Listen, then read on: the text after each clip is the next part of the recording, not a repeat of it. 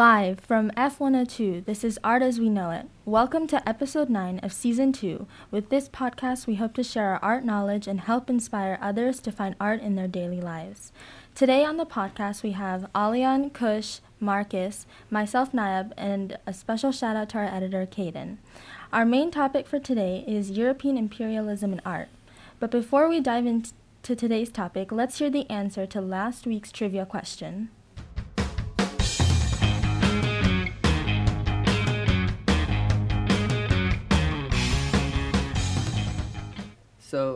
The answer to last week's trivia question was that the culture that Picasso was influenced by was the Japanese culture.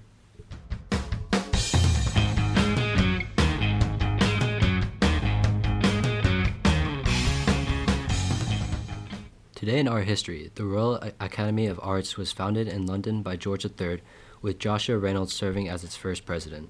Today, we will be discussing European imperialism in art and how that has affected art in general. So our first topic is how has coloniz- how is colonization related to art? So when colonizers come to different parts of the world, they take over the place. They completely ruin the culture, the lifestyle. They completely change everything. And a really good example of this is in 1897, Europeans came to Benin and took thousands of precious artworks to pay for their expedition. Recently, in France, President Macron commissioned that the government return African art taken during the colonial period.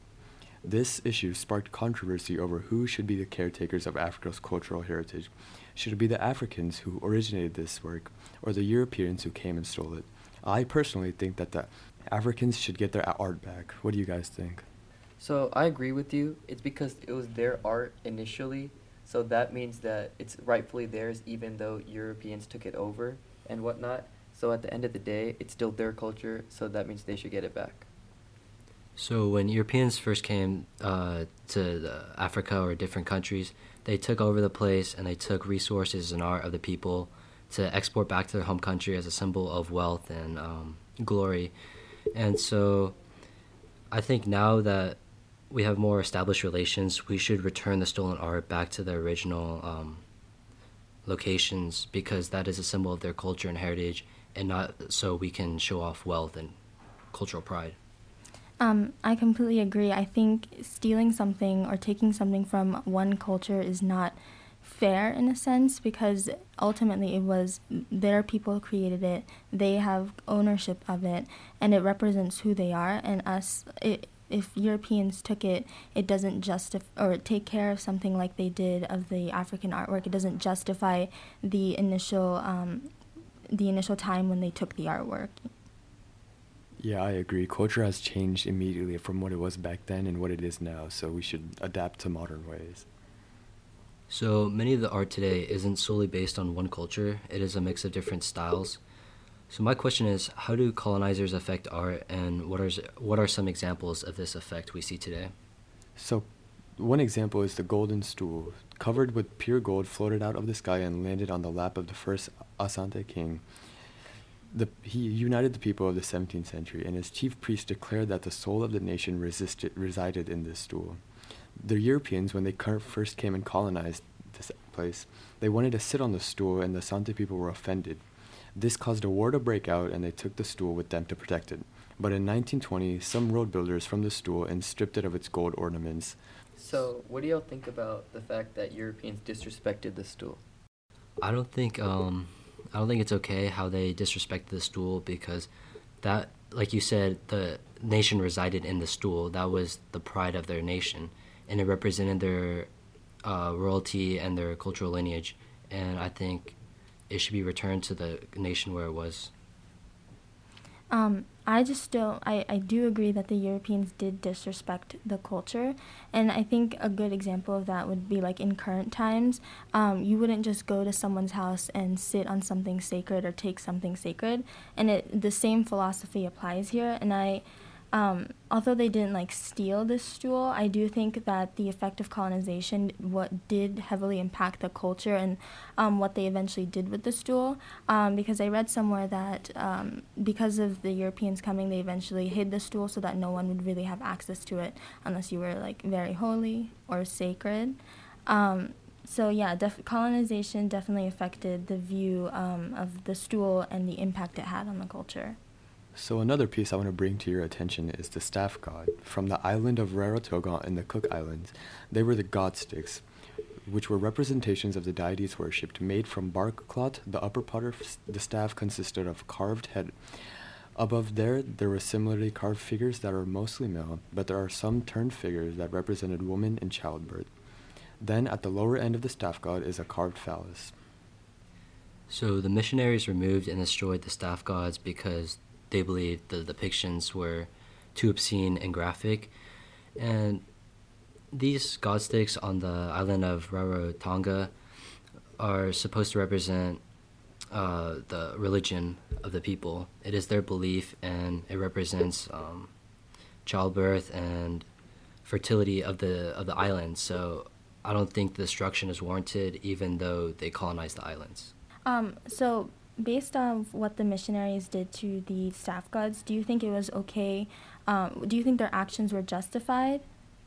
So, just like the golden stool, just as the Europeans disrespected their culture and took away their piece, or tried to at least, um, the missionaries had no right to remove and destroy the staff gods because that is not their artwork. It's somebody else's, and they should respect that it's somebody else's culture, and you shouldn't be affecting how they, uh, how their culture works. And to add on to Kush's point, yeah, I believe that taking away someone's culture, what they believe in, that's wrong. You know, to come in to invade their space to take away their culture. That's they shouldn't have done that. Mm-hmm. Um, I agree with Kush and Alian because religion is a huge part of a lot of people's identity, and today we're taught that um, you shouldn't question someone's uh, the way they practice their religion, and the fact that the missionaries did destroy um, their god sticks um, definitely made um, an impact on how they practice religion and also the effect of like Christianity in Cook Islands. So, other than the Cook Islands and the Asante Nation, Europeans also heavily borrowed from Asian culture, especially the Japanese, when the, the ports were opened up for trade relations. Um, so moving on, we all can agree that when they, when the missionaries, Europeans, or whoever it may be, when they colonized the art, they took it, destroyed, it, or even attempted to steal it and failed. It's all wrong at the end of the day because it's not theirs. Um, so moving on, uh, artists there are many artists who have been influenced by other cultures but don't mention it in their culture. And from today's trivia question, you learned that Picasso was influenced by Japanese culture. And in the 1950s, uh, he influ- his influence he was influenced by Japanese art even though there was a rejection of Asian art in Europe. So, what are some other artists that y'all know that uh, went through a similar process? So, one artist that came to mind was Monet. Uh, during the Japonism movement, painters began to experiment with new ideas of perspective, and so they, in a way, copied the common juxtapositions of objects with unconventional cropping to create less symmetrical and more engaging compositions. And this often rendered in flat planes reminiscent of woodblock prints, which is um, essential to Japanese art culture, and it created a flattening effect that became central to the modern European style of painting. And so Claude Monet began collecting woodblocks created by notable Japanese painting masters, uh, Hokusai, Hiroshige, and Utamaro. And he used these he used he drew inspiration from these woodblocks to create landscape paintings with the representation of elements such as daily occupations, animals, and occasionally like nature, flowers. He was very interested in the representation of the Westerners and a through a view of the Japanese, uh, which was not very supported by Europeans during that time. And so he built his art style around Japanese culture, and his paintings resembled the Japanese artworks in many different ways. For me personally, I don't see Monet as a thief of traditional Japanese art. He wasn't really like a European colonizer. I think he appreciated the art for what it was and drew inspiration in a respectful manner. What do y'all think? Um, I, I do agree that Monet did draw inspiration from it, um, but I do think there is a fine line between um, stealing from the culture and just drawing inspiration from it. And I think Monet was very close to that. Um, but overall, I do agree that it was um, he did use Japanese culture for inspiration rather than um, appropriating it or like colonizing it in a way. And also, he didn't completely take it. He just used parts of it and made it into his own like identity in his artworks. And the the difference between him and all the other colonizers were that they either took it, destroyed it, and stuff like that. But he didn't. That wasn't his intent to do that. I see it as a form of flattery. You know, he's appreciating the Japanese art. If you see, get what I'm saying, like he got he drew influence from it. The Japanese should be proud that their art has such influences even after their its time. I agree. I don't think it was really in a disrespectful manner or a destruction of the art. He simply connected two different worlds of art and created a unique style that has uh, presence today. Um, so the next artist that uh, falls under this category is Mary Cassatt. She created a series of prints adapted from the ukiyo that showed the theme of women's everyday lives. And this was a Japanese art influence uh, piece. And uh, she it was called The Letter. And in the letter, the influence of Japanese prints can be seen in the bold patterns in the wallpaper and dress, and other elements like that and she translates these for she translates these formal elements into a scene of personal significance. So just like Monet did, she did the same thing. She just took aspects of it uh, to implement it in her art. Um, another artist who did draw um, inspiration not from Japanese culture but from like Latin culture was uh, Paul Gauguin, I think, and um, he is a French artist who spent um, four years of his life um, in Lima as a child. Um, his mother is Peruvian um, no, uh, nobility, and I think it's interesting that um, he is Peruvian because he's not. I mean, he he's not fully European like Monet or um, Mary Cassatt is fully um, not of another culture. Um, but the thing is that because of his um, ancestry, or sorry, his yeah, his ancestry, um, he often misinterpreted it to portray um, Incan savagery, and I think that's in, inappropriate because that um, because that made him who he is, and that also impacted his life. Um, but then, um, as an adult and a young uh, older child, he moved back to French, and he was there. Um, and then, as an adult, he moved to T- uh, Tahiti because uh, he wanted to become the next like avant-garde or lead the next avant-garde French movement. And so a lot of his art uh, portrays uh, Tahitian women.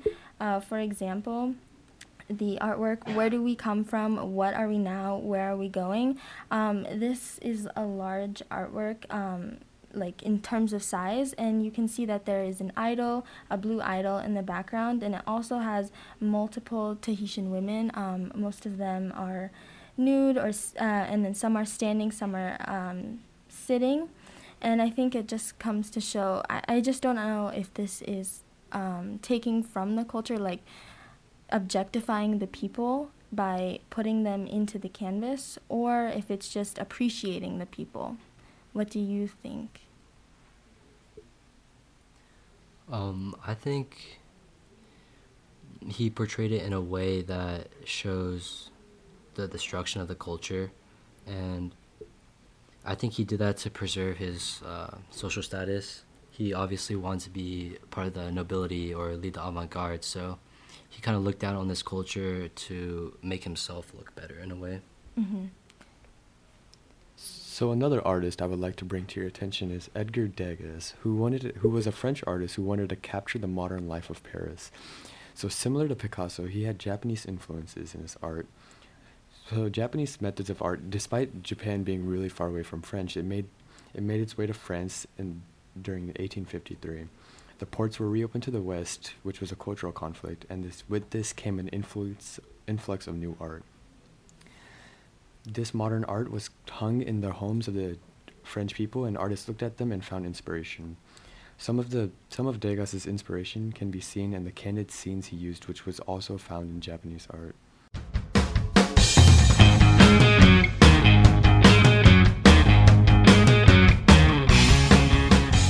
For vocab of the day, it's post-colonial art. Post colonial art refers to art produced in response to the aftermath of colonial rule, frequently addressing issues of national and cultural identity along with race and ethnicity. So our joke of the day for today is what did the artist say to the dentist? What did he say? Matisse hurts. and this week's trivia question is what is the highest grossing play of all time?